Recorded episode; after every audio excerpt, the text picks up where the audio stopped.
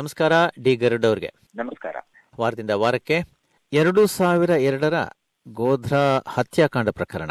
ಇದರ ಬಗ್ಗೆ ಗುಜರಾತ್ ಉಚ್ಚ ನ್ಯಾಯಾಲಯದಲ್ಲಿ ಒಂದು ಆದೇಶ ಬಂದಿದೆ. ಏನು ಅಂತಂದ್ರೆ ಹನ್ನೊಂದು ಜನ ಅಪರಾಧಿಗಳ ಶಿಕ್ಷೆಯನ್ನ ಗಲ್ಲು ಶಿಕ್ಷೆಯನ್ನ ಜೀವಾವಧಿ ಶಿಕ್ಷೆಗೆ ಇಳಿಸಿದೆ. ಅದು ಅಲ್ಲದೆ ಈ ಹತ್ಯಾಕಾಂಡದಲ್ಲಿ ಬಲಿಯಾದಂಥ ಐವತ್ತೊಂಬತ್ತು ಜನರ ಕುಟುಂಬಗಳಿಗೆ ತಲಾ ಹತ್ತು ಲಕ್ಷ ರೂಪಾಯಿ ಪರಿಹಾರ ಕೂಡ ನೀಡುವಂತೆ ಸರ್ಕಾರಕ್ಕೆ ನ್ಯಾಯಾಲಯ ಆದೇಶಿಸಿದೆ.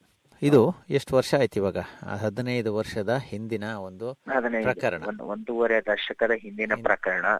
ಮತ್ತೆ ಆ ವಿಷಯಕ್ಕೆ ಸಂಬಂಧಿಸಿದಂಗೆ ಬಹಳಷ್ಟು ಆರೋಪಿಗಳು ಮತ್ತು ಅಪರಾಧಿಗಳು ಅಂತಂದು ನಿರ್ಧಾರಿತ ಆದವರು ಅಲ್ಲಿ.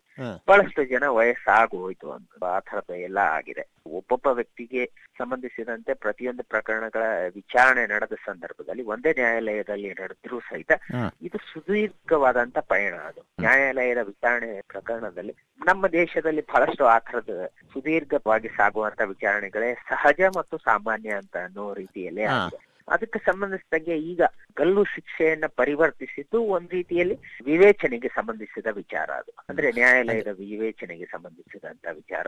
ಆದ್ರಿಂದ ಅದನ್ನ ನಾವು ಯಾವುದೇ ಕಾರಣಕ್ಕಾಗಿ ಪ್ರಶ್ನೆ ಮಾಡುವ ಹಾಗಿಲ್ಲ. ಅದು ಯಾವ ಸಂದರ್ಭದಲ್ಲಿ ಯಾಕೆ ಅನ್ನೋದನ್ನು ಸಹಿತ ಸೂಕ್ಷ್ಮವಾಗಿ ನ್ಯಾಯಾಲಯ ಪರಿಶೀಲಿಸಿದಂದು ಅನ್ಸುತ್ತೆ. ಇನ್ನೊಂದು ಅದಕ್ಕೆ ಸಂಬಂಧಿಸಿದಂತೆ ಸಂತ್ರಸ್ತರಿದ್ದಾರಲ್ಲ ಅವರಿಗೆ ಪರಿಹಾರ ಪ್ರಕಟಿಸಿರೋದು. ಅದು ಒಂದ್ ರೀತಿಯಲ್ಲಿ ಮಹತ್ವದ್ದು. ಅದು ಬಹಳಷ್ಟು ಅನುಕೂಲಕರವಾದಂತ ವಾತಾವರಣವನ್ನ ಸೃಷ್ಟಿಸುತ್ತಾ ಇರುವಂತದ್ದು ಒಂದು ಈಗಾಗಲೇ ಒಂದೂವರೆ ದಶಕದ ಅವಧಿಯಲ್ಲಿ ಅವರು ಅನುಭವಿಸಿರುವಂತ ಕಷ್ಟ ನಷ್ಟಗಳು ಮತ್ತು ಆ ಸಂದರ್ಭದಲ್ಲಿ ಅನುಭವಿಸಿದಂತ ಕಷ್ಟ ನಷ್ಟಗಳು. ಅವೆಲ್ಲವನ್ನೂ ಪರಿಗಣಿಸಿ ಅವರಿಗೆ ಆ ಒಂದು ಗುರುತರವಾದಂತ ಅಂದ್ರೆ ಗಮನಿಸಿ ಸೆಳೆಯುವಂತ ಮಟ್ಟದಲ್ಲಿ ಪರಿಹಾರವನ್ನು ಪ್ರಕಟಿಸಿದ್ದು ಸ್ವಾಗತಾರ್ಹ ಆ ಆದ್ರೂ ಸಹಿತ ಆ ವಿಷಯಕ್ಕೆ ಸಂಬಂಧಿಸಿದಂಗೆ ಪರಿಹಾರ ಇನ್ನು ಹೆಚ್ಚಿನ ಪ್ರಮಾಣದಲ್ಲಿ ಇರಬೇಕು ಅನ್ನೋ ವಾದ ಇನ್ನೊಂದು ಕಡೆಗೇನು ಇದ್ದೇ ಇದೆ. ಹದಿನೈದು ವರ್ಷ ಆದ್ರೂ ಪರವಾಗಿಲ್ಲ. ತಡವಾಗಾದ್ರೂ ನ್ಯಾಯ ದೊರಕಿತು ಅನ್ನೋ ಒಂದು ಸಮಾಧಾನ ಇರುತ್ತೆ ನಿಜ. ಆಮೇಲೆ ಅಲ್ಲಿಂದ ಅದೇ ಬಿಜೆಪಿ ಅಧ್ಯಕ್ಷ ಅಮಿತ್ ಶಾ ಅವರ ಮಗ ಜೈ ಶಾ ಅವರ ವಹಿವಾಟಿನ ಸಂಸ್ಥೆ ವಿರುದ್ಧ ಒಂದು ವರದಿ ಪ್ರಕಟವಾಗಿದ್ದು, ಅದು ಅವರ ವಹಿವಾಟಿನಲ್ಲಿರುವಂತಹ ಮೋಸಗಳನ್ನ ಬಯಲು ಮಾಡಿದೆ ಅಂತ ಹೇಳಿಬಿಟ್ಟು ಒಂದು ವರದಿ. ವರದಿ ಮಾಡಿರೋದು ದಿ ವೈರ್ ಅನ್ನೋ ಜಾಲತಾಣ ಇದು. ಅಂದ್ರೆ ಸುದ್ದಿನ ಪ್ರಸಾರ ಮಾಡುವಂತ ಜಾಲತಾಣ. ಜಾಲತಾಣ ಅಂದ್ರೆ ಈ ತರದ ಹಾರ್ಡ್ ಕೋರ್ ಸುದ್ದಿಗಳನ್ನ ಪ್ರಕಟಿಸುವಂತಹದ್ದು ಇಲ್ಲಿ ಅಮಿತ್ ಹಾ, ಪ್ರಕಟಿಸುವಂತದ್ದು ಅಮಿತ್ ಶಾ ಪುತ್ರರ ಒಟ್ಟು ಆದಾಯ ಅಂದ್ರೆ ಒಂದು ವರ್ಷದಲ್ಲಿ ಐವತ್ತು ಸಾವಿರದಿಂದ ಎಂಬತ್ತು ಕೋಟಿಗೆ ಏರಿದೆ ಅನ್ನೋದು ಆಶ್ಚರ್ಯಕರ. ಅಮಿತ್ ಶಾ ಅವರ ಮಗ ಏನು ಜಯ ಶಾ ಇದ್ದಾರೆ. ಅವರಿಗೆ ಸಂಬಂಧಿಸಿದಂತ ಕಂಪನಿ ಯಾವ ರೀತಿಯಲ್ಲಿ ವಹಿವಾಟನ್ನ ನಡೆಸ್ತಾ ಇದೆ ಅನ್ನೋದು ಅದು. ಎರಡ್ ಸಾವಿರದ ಹದಿನಾಲ್ಕರಲ್ಲಿ ಎನ್ ಡಿ ಎ ಸರ್ಕಾರ ಅಧಿಕಾರಕ್ಕೆ ಬಂದ ನಂತರ ಜಯ ಅಮಿತ್ ಶಾ ಅವರ ಕಂಪನಿಯ ವಹಿವಾಟಿನಲ್ಲಿ ಭಾರಿ ಪ್ರಮಾಣದಲ್ಲಿ ಏರಿಕೆ ಆಗಿದೆ. ಅದು ನಿಶ್ಚಿತ. ಅದು ಅನುಮಾನಕ್ಕೆ ಕಾರಣವನ್ನ ಮಾಡಿಕೊಟ್ಟಿರುವಂತದ್ದು. ಅದನ್ನೇ ಅವರು ದಿ ವೈರ್ ಸುದ್ದಿ ಜಾಲ ಪ್ರಕಟಿಸಿರೋದು. ಇದಕ್ಕೆ ಸಂಬಂಧಿಸಿದಂಗೆ ಜಯ ಶಾ ಅವರಿಗೆ ಬಿಜೆಪಿ ಪ್ರಮುಖ ನಾಯಕರು, ಅನೇಕರು ಬೆಂಬಲ ವ್ಯಕ್ತವಾಗಿ ನಿಂತ್ಕೊಂಡಿದ್ದಾರೆ. ಯಾಕಂದ್ರೆ ಈ ತರದ, ಆ ತರದ ಒಂದು ಸಂಕಷ್ಟದ ಸ್ಥಿತಿಯಲ್ಲಿದ್ದಾಗ ಜಯ ಶಾ ಅವರಿಗೆ ಏನು ಕಂಪನಿ ಕಾನೂನುಬದ್ಧವಾಗಿಯೇ ವಿವಾಹ ವ್ಯವಹಾರ ನಡೆಸ್ತಾ ಇದೆ ಅಂತದ್ದು ವಾದವನ್ನ ಮುಂದಿಟ್ಟಿರುವಂತದ್ದು. ಈ ಜಯ ಶಾ ಅವರ ಒಡೆತನಕ್ಕೆ ಸೇರಿದಂತಹ ಟೆಂಪಲ್ ಎಂಟರ್ಪ್ರೈಸಸ್ ಲಿಮಿಟೆಡ್ ಎರಡ್ ಸಾವಿರದ ಹದಿಮೂರು ಮತ್ತು ಹದಿನಾಲ್ಕರಲ್ಲಿ ಕ್ರಮವಾಗಿ ನಷ್ಟದಲ್ಲಿತ್ತು ಅಂದ್ರೆ ಸುಮಾರು ನಷ್ಟದಲ್ಲಿ ನಡೀತಾ ಇತ್ತು. ಎರಡ್ ಸಾವಿರದ ಹದಿನಾಲ್ಕು ಹದಿನೈದರ ಸಾಲಿನಲ್ಲಿ ಕಂಪನಿ ಅಚ್ಚರಿ ಪಡುವ ರೀತಿಯಲ್ಲಿ ಲಾಭವನ್ನ ಗಳಿಸ್ತಾ ಅಂದ್ರೆ. ಕೋಟಿಗಳ ಲೆಕ್ಕದಲ್ಲಿ. ಎಂಬತ್ತು ಕೋಟಿ ಲಾಭವನ್ನ ಗಳಿಸಿದೆ ಅಂತದ್ದು ಆದ್ರೆ ಇದಕ್ಕೆ ಸಂಬಂಧಿಸಿದಂಗೆ ಯಾವ ಆಧಾರವನ್ನು ಇಟ್ಟುಕೊಂಡು ವರದಿಯನ್ನು ಪ್ರಕಟಿಸಲಾಗಿದೆ ಅನ್ನೋ ಕಾರಣಕ್ಕಾಗಿ ಬಿಜೆಪಿ ನಾವು ನೂರು ಕೋಟಿ ಮಾನ ನಷ್ಟ ಮೊಕದ್ದಮೆಯನ್ನು ವೈರಸ್ ಜಾಲದ ಮೇಲೆ ಹೇಳ್ತಾ ಹಾಕ್ತಾ. ಅಂದ್ರೆ ಅವರು ಜೈಶಾ ಅವರು ಹೇಳ್ತಾ ಇದ್ದಾರೆ ನಾನು ಹಾಕ್ತೇನೆ ಅಂತ. ಮೊಕದ್ದಮೆ ಹಾಕ್ತೇನೆ ಅಲ್ಲ ಅಂದ್ರೆ ಬಿಜೆಪಿ ಅವರು ಬೆಂಬಲಕ್ಕೆ ನಿಂತು ಆ ಬಿಜೆಪಿ ಹೇಳಿಕೆ ಕೊಟ್ಟಿರುವಂತದ್ದು ಜಯ ಶಾ ಅವರ ಪರವಾಗಿ. ಆವಾಗ ಸತ್ಯ ಎಲ್ಲ ಖಂಡಿತ. ಹೊರ ಬರುತ್ತಲ್ವೇ ಹಾಕಬೇಕಷ್ಟೇ. ಸೊ ಇನ್ನೊಂದು ಹದಿನೈದು ವರ್ಷ ಆದ್ಮೇಲೆ ಆ ತೀರ್ಮಾನವನ್ನು ಬರುತ್ತೆ. ಓಕೆ ನೋಡೋಣ. ಆಮೇಲೆ ಇದೇ ಬಿಜೆಪಿಗೆ ಸೇರಿದ ಹಾಗೆ ಇನ್ನೊಂದು ಈ ವರಿಷ್ಠರಿಗೆ ಕಪ್ಪ ನೀಡೋದು. ಅಂದ್ರೆ ಕಪ್ಪ ಅಂದ್ರೆ ಮಾ ಗೊತ್ತಲ್ಲ ಮಾಮೂಲು ಕೊಡುವಂತಹದ್ದು ಸಲ್ಲಿಸೋದು. ಸೊ ಅದ್ರ ಬಗ್ಗೆ ಬಿ ಎಸ್ ಯಡಿಯೂರಪ್ಪನವರು ಹಾಗೂ ಅನಂತ್ ಕುಮಾರ್ ಅವರು ಒಂದು ಸಭೆಯಲ್ಲಿ ಮಾತಾಡ್ತಾ ಇದ್ದಾರೆ ಒಂದು ಧ್ವನಿ ಮುದ್ರಣ ಈಗ ಕರ್ನಾಟಕ ಸರ್ಕಾರ ಅದ್ರ ಕೈಗೆ ಸಿಕ್ಕಿ ಅದು ಅದು ನಿ- ಹೌದು ನಿಜವಾಗಿ ಅದು ಅವರ ಮಾತುಕತೆಯ ಒಂದು ಧ್ವನಿ ಮುದ್ರಣ ಅಂತ ಹೇಳಿ ಖಚಿತಪಡಿಸಿದೆ. ಇದರಿಂದ ತೊಂದರೆ ಆಗತ್ತಾ? ಯಾಕೆ ಅಂತಂದ್ರೆ ಇನ್ನು ಐದು ತಿಂಗಳಲ್ಲಿ ಎಲೆಕ್ಷನ್ ಬೇರೆ ಇದೆ. ಯಡಿಯೂರಪ್ಪ ಅವರು ಈ ಪ್ರಯೋಗಾಲಯದ ವರದಿ ಬಂದ ನಂತರ ಇದು ಕರ್ನಾಟಕದ ಭ್ರಷ್ಟಾಚಾರ ನಿಗ್ರಹ ದಳ ವರದಿಯನ್ನು ಸಲ್ಲಿಸಿದೆ ಅಂತ ಅನ್ನೋದು. ಯಾಕಂದ್ರೆ ಸೈಬರ್ ಕ್ರೈಮ್ ವಿಭಾಗದ ಮೂಲಗಳ ಪ್ರಕಾರ ಹೇಳೋದಾದ್ರೆ ಇದು ಬಿ ಎಸ್ ವೈ ಮತ್ತು ಅಂದ್ರೆ ಬಿ ಎಸ್ ಯಡಿಯೂರಪ್ಪ ಮತ್ತು ಅನಂತ್ ಕುಮಾರ್ ಅವರ ನಡುವೆ ಮಾತುಕತೆ ಒಂದು ವೇದಿಕೆಯಲ್ಲಿ ಮಾತುಕತೆ ನಡೆದಿರೋದು.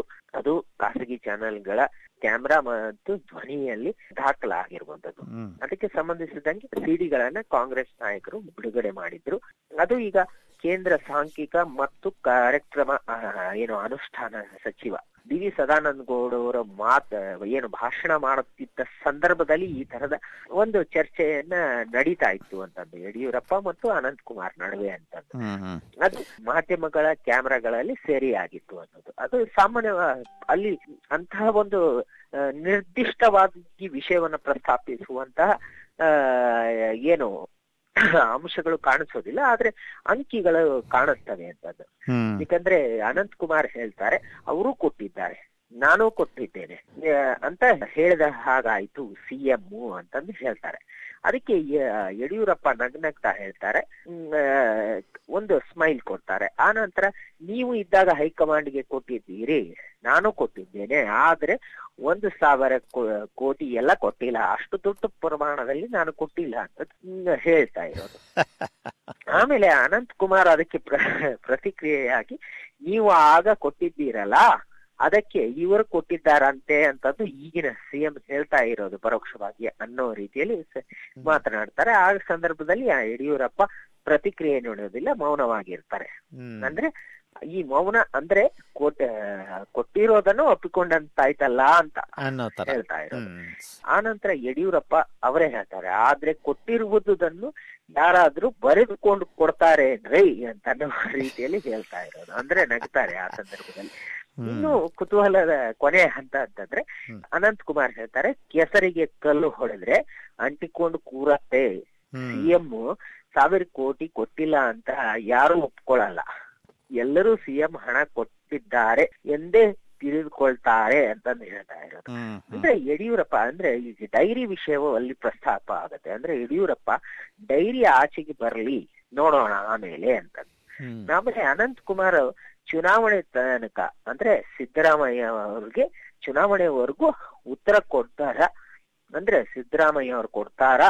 ಹೀಗೆ ಈ ತಿರ್ಗಾಡ್ಕೊಂಡು ಇರ್ತಾರಾ ಅನ್ನೋ ರೀತಿಯಲ್ಲಿ ಅವರು ಪ್ರತಿಕ್ರಿಯೆಯನ್ನು ಕೊಡ್ತಾರೆ. ಇದು ಎಲ್ಲ ಸಂಭಾಷಣೆ ನಡೆಯೋದು ಪರೋಕ್ಷವಾಗಿ ಮುಖ್ಯಮಂತ್ರಿ ಸಿದ್ದರಾಮಯ್ಯ ಅವರ ರಾಜಕೀಯ ಕಾರ್ಯದರ್ಶಿ. ಕೆ. ಗೋವಿಂದರಾಜ್ ಅವರ ಮನೆಯಲ್ಲಿ ಆದಾಯ ತೆರಿಗೆ ದಾಳಿಯನ್ನು ನಡೆದ ಸಂದರ್ಭದಲ್ಲಿ ಶೋಧ ನಡೆಸಿದ ಸಂದರ್ಭದಲ್ಲಿ ಪತ್ತೆಯಾಗಿದ್ದಂತ ಧೈರ್ಯ ಆಯುಧ ಭಾಗಗಳಲ್ಲಿ ಕಪ್ಪವನ್ನ ಊರ ಕಾಂಗ್ರೆಸ್ನ ಹಿರಿಯ ನಾಯಕರಿಗೆ ಕಪ್ಪ ಹೋಗಿದೆ ಅನ್ನೋದು ಸೂಚ್ಯವಾಗಿ ಇದೆ ಅನ್ನೋದು ಅಲ್ಲಿ. ಅದನ್ನ ಪರೋಕ್ಷವಾಗಿಯೂ ಚರ್ಚೆ ಮಾಡ್ತಾರೆ ಅಂತಂದು ಅಂದ್ರೆ ನೀವು ಸಿಎಂ ಆಗಿದ್ದಾಗ್ಲೂ ಕೊಟ್ಟಿರ್ಬೋದು ಇವರು ಕೊಟ್ಟಿರಬಹುದು ಅನ್ನೋ ರೀತಿಯಲ್ಲಿ ಅಲ್ಲಿ ಚರ್ಚೆ ನಡೆದಿದೆ ಒಟ್ನಲ್ಲಿ ಅವರು ಮಾಡಿದ್ರು ನಮ್ಮನ್ನ ಹಿಡಿದ್ರಿ ನೀವು ಹಾಗಾದ್ರೆ ನಾವು ನಿಮ್ಮನ್ನ ಹಿಡಿತೀವಿ ಅನ್ನೋ ಒಂದು ಮನೋಭಾವ ಇದರಲ್ಲಿ. ಅಲ್ಲ ಈಗ ಈಗ ಚುನಾವಣೆಯ ಸಂದರ್ಭ ಅಲ್ವಾ ಈ ತರದ ಸಣ್ಣ ಸಣ್ಣ ವಿಷಯಗಳನ್ನ ತೆಗೆದು ಪರಸ್ಪರ ಅಂದ್ರೆ ಎದುರಾಳಿಗಳಿಗೆ ಮುಜುಗರ ಆಗುವಂತ ಮಾಡುವಂತಹದ್ದು ಮುಖ್ಯ. ನಿಜ ನಿಜ.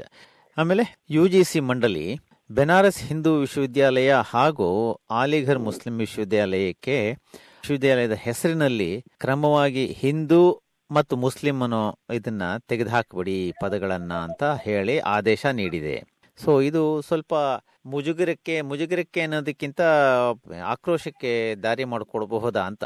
ಅಲ್ಲ ಇಲ್ಲಿ ಆಕ್ರೋಶ ಅನ್ನೋದಕ್ಕಿಂತ ಒಂದು ಇತಿಹಾಸಕ್ಕೆ ಧಕ್ಕೆ ತರ್ತಾ ಇದೀವಿ ಅಂತಂದ ಅನ್ಸುತ್ತೆ. ಯಾಕಂದ್ರೆ ಯಾತ್ರದ ಥರದ ಒಂದು ಯುಜಿಸಿ ಒಂದು ಜವಾಬ್ದಾರಿಯುತವಾಗಿ ಆಲೋಚನೆ ಮಾಡುವಂತ ಒಂದು ಉನ್ನತ ಸಂಸ್ಥೆ ಆಗಿರುವುದರಿಂದ ಅಂದ್ರೆ ವಿಶ್ವವಿದ್ಯಾಲಯಗಳ ಶಿಕ್ಷಣಕ್ಕೆ ಮತ್ತು ಆಡಳಿತಕ್ಕೆ ಸಂಬಂಧಿಸಿದ ವಿಚಾರದಲ್ಲಿ ಅದು ಬಹಳಷ್ಟು ಪ್ರಜ್ಞಾವಂತಿಕೆಯಿಂದ ಯೋಚಿಸಬೇಕಾಗತ್ತೆ. ಇಲ್ಲಿ ಜಾತಿ ಧರ್ಮ ರಾಜಕೀಯ ಅಗತ್ಯ ಇಲ್ಲ. ಯಾಕಂದ್ರೆ ಏನು ಬನಾರಸ್ ಹಿಂದೂ ವಿಶ್ವವಿದ್ಯಾಲಯ ಮತ್ತೆ ನಾವು ಇನ್ನೊಂದು ಧರ್ಮಕ್ಕೆ ಸೇರಿದಂತಹ ವಿಶ್ವವಿದ್ಯಾಲಯ ಆ ಥರದ ವಿಷಯದಲ್ಲಿ ಧರ್ಮದ ಉಲ್ಲೇಖ ಇರುವುದನ್ನ ತೆಗೆದು ಹಾಕೋದು ಅಂತಂದು ಹೇಳೋದು ಇದೆಯಲ್ಲ?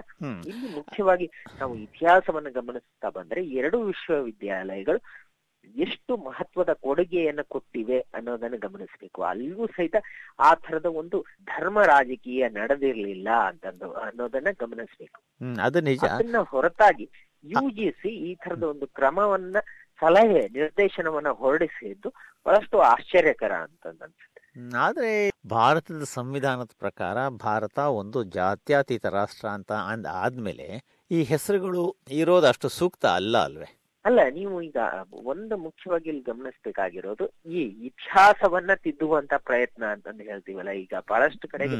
ಪಠ್ಯದಲ್ಲಿ ಇತಿಹಾಸವನ್ನ ತಿದ್ದುವಂತ ಕ್ರಮಗಳು ಆಗಿವೆ ಅವನ್ನೆಲ್ಲ ಗಮನಿಸ್ತಾ ಹೋದ್ರೆ ಇದು ಸಹ ಒಂದು ಇತಿಹಾಸವನ್ನ ಬದಲಿಸುವಂತ ಪ್ರಯತ್ನ ಅಂತಂದು ಇತಿಹಾಸವನ್ನೇ ತಿದ್ದುವಂತ ಪ್ರಯತ್ನ ನಡೀತಾ ಇದೆ ಅಂತಂದು ಒಂದ್ ರೀತಿಯಲ್ಲಿ ನಾವು ಸಮತೂಕವನ್ನ ತರಬೇಕು ಅಂತಂದ್ರೆ. ಈಗಿರುವಂತ ಒಂದು ಪರಿಸ್ಥಿತಿಯನ್ನ ತಿಳಿಗೊಳಿಸ್ಬೇಕು ಅಂತಂದ್ರೆ ಈ ತರದ ಬದಲಾವಣೆ ಖಂಡಿತ ಅಂದ್ರೆ ಆ ಹಿಂದೂ ಮತ್ತು ಮುಸ್ಲಿಂ ಅನ್ನುವುದನ್ನ ಬದಿಗಿಟ್ಟು ವಿದ್ಯಾ ಕೇಂದ್ರ ಅನ್ನುವ ರೀತಿಯಲ್ಲಿ. ಅವುಗಳನ್ನ ಕಾಣುವುದು. ನಿಜ. ಬಟ್ ಇದಕ್ಕೆ ಇವಾಗ ಏನು? ಅಲ್ಲಿ ಈ ಹೆಸರುಗಳನ್ನ ಮಾತ್ರ ತೆಗಿಯೋದ್ರಿಂದ ಆ ತರದ ಪರಿಸ್ಥಿತಿ ನಿರ್ಮಾಣ ಆಗತ್ತಾ ಅನ್ನೋದನ್ನು ಮತ್ತೊಮ್ಮೆ ಯೋಚನೆ ಮಾಡಬೇಕಾಗುತ್ತೆ. ಆದ್ರೆ ಇದಕ್ಕೇನು ಯಾವ ವಿರೋಧವೂ ಏನು ವ್ಯಕ್ತವಾಗಿಲ್ವಾ ಇದುವರೆಗೆ? ಇಲ್ಲ ಇಲ್ಲ. ಖಂಡಿತವಾಗಿಯೂ ಈ ವಿಷಯಕ್ಕೆ ಸಂಬಂಧಿಸಿದಂಗೆ ಚರ್ಚೆಗಳು ನಡೀತಾ ಇವೆ. ಯಾಕಂದ್ರೆ ಪರ ವಿರೋಧ ಚರ್ಚೆಗಳೇ ನಡೀತಾ ಇದೆ ಹೊರತು ಇದಕ್ಕೆ ಸಂಬಂಧಿಸಿದಂಗೆ ನಿರ್ದಿಷ್ಟವಾಗಿ ಯಾವುದೇ ಒಂದು ಪ್ರಬಲ ವಿರೋಧ ಅಂತಂದ್ರೆ ಎದ್ದು ಕಾಣಿಸ್ತಾ ಇದೆ. ಆಮೇಲೆ ಮತ್ತೊಂದು ಈಚೀಚೆಗೆ ನಮ್ಮ ನ್ಯಾಯಾಲಯಗಳು ಬಹಳ ಸುದ್ದಿನಲ್ಲಿರುವಂತಹ ಪ್ರಕರಣಗಳು ನಡೀತಾನೆ ಇವೆ. ಇವಾಗ ಯಾವುದೋ ಒಂದು ಸಾರ್ವಜನಿಕ ಹಿತಾಸಕ್ತಿ ಅರ್ಜಿಯನ್ನ ಗಾಂಧಿ ಹತ್ಯೆ ಅದನ್ನು ಮರು ವಿಚಾರಣೆ ಮಾಡಬೇಕು ಅನ್ನೋ ಒಂದು ಮನವಿಗೆ ನ್ಯಾಯಾಲಯ ಒಪ್ಪಿಕೊಂಡಿದೆ ಅಲ್ಲ ಅಲ್ಲ ಇಲ್ಲಿ ಮರು ವಿಚಾರಣೆ ಅನ್ನೋದಕ್ಕಿಂತ ತನಿಖೆ ಅಂತಂದು ಹೇಳ್ತಾ ಇರೋದಲ್ಲಿ ಮರು ತನಿಖೆ ನಡೀತಾ ಇರಬೇಕಾಗಿರುವಂತದ್ದು ಅಂತದ್ದು ಗಾಂಧಿ ಹತ್ಯೆಗೆ ಸಂಬಂಧಿಸಿದಂತೆ ಸಾಮಾನ್ಯವಾದಂತ ಒಂದು ಅಭಿಪ್ರಾಯ ಇದೆಯಲ್ಲ ಅದನ್ನ ಹೊರತುಪಡಿಸಿ ಏನು ನಿಜವಾಗಿ ಏನು ಆಗಿತ್ತು ಅನ್ನೋದನ್ನ ಮತ್ತೊಮ್ಮೆ ಪರಿಶೀಲನೆ ಮಾಡ್ಬೇಕು ಅದಕ್ಕೆ ಸಂಬಂಧಿಸಿದಂಗೆ ತನಿಖೆ ನಡಿಬೇಕು ಅಂತದ್ದು. ಯಾಕಂದ್ರೆ ಅಲ್ಲಿ ಸಂದರ್ಭದಲ್ಲಿ ಎಷ್ಟು ಗುಂಡುಗಳು ಹಾರಿದವು ಅನ್ನೋದನ್ನು ಬಹಳಷ್ಟು ಕೆಲವು ಕಡೆಗೆ ಪ್ರಶ್ನೆ ಮಾಡಲಾಗಿದೆ. ಆ ತರದ ಎಲ್ಲ ಈ ಅಂಶಗಳನ್ನು ಗಮನಿಸಿ ಆ ತರದ ಒಂದು ಪ್ರಶ್ನೆಯನ್ನು ಎತ್ತಿದ ಸಂದರ್ಭದಲ್ಲಿ ಈ ಒಂದು ತನಿಖೆಗೆ ಮತ್ತೊಂದು ಅವಕಾಶವನ್ನ ಮಾಡಿಕೊಡ್ತಾ ಇರೋದು. ಸಂಬಂಧಿಸಿದಂಗೆ ಕೆಲವು ವ್ಯಂಗ್ಯಗಳು ಎದ್ದು ಕಾಣಿಸ್ತಾ ಇವೆ. ಯಾಕಂದ್ರೆ ಎಲ್ಲ ವಿಷಯಗಳನ್ನು ಸಿಬಿಐಗೆ ಒಪ್ಪಿಸಬೇಕು ಅನ್ನೋ ಒಂದು ಸಾಮಾನ್ಯ ಒಂದು ಬೇಡಿಕೆ ಇರತ್ತಲ್ವಾ? ಯಾಕಂದ್ರೆ ಪರ ವಿರೋಧಗಳು ಬಂದ ಸಂದರ್ಭದಲ್ಲಿ. ಇಲ್ಲೂ ಸಹಿತ ಗಾಂಧಿ ವಿಚಾರಕ್ಕೂ ಸಂಬಂಧಿಸಿದಂಗೆ ಸಿಬಿಐಗೆ ಒಪ್ಪಿಸಿದ್ರೆ ಹೇಗೆ ಅನ್ನುವ ಒಂದು ವ್ಯಂಗ್ಯ ನುಡಿಯೂ ಸಹಿತ ಪ್ರಜ್ಞಾವಂತರ ನಡುವೆ ಮಾತ್ರವಲ್ಲ ಸಾಮಾನ್ಯ ಜನರ ನಡುವೆನೂ ಸುಳಿದಾಡ್ತಾ ಇದೆ. ಆದ್ರೆ ಇವಾಗ ಇದು ಎಪ್ಪತ್ತು ವರ್ಷದ ಹಿಂದಿನ ಒಂದು ಪ್ರಕರಣ. ಅದ್ರ ಬಗ್ಗೆ ಇವಾಗ ವಿಚಾರಣೆ ನಡೆಸಬೇಕು ಅಂತಂದ್ರೆ ಎಷ್ಟು ಜನ ಸಾಕ್ಷಿಗಳು ಜೀವಂತವಾಗಿರ್ತಾರೆ ಒಂದು ಕೋರ್ಸ್ ಆ ಕಡತಗಳು ಆ ಸಾಕ್ಷಿಗಳು ಅದು ಎಲ್ಲೆಲ್ಲಿ ಸಿಗುತ್ತೋ ಗೊತ್ತಿಲ್ಲ.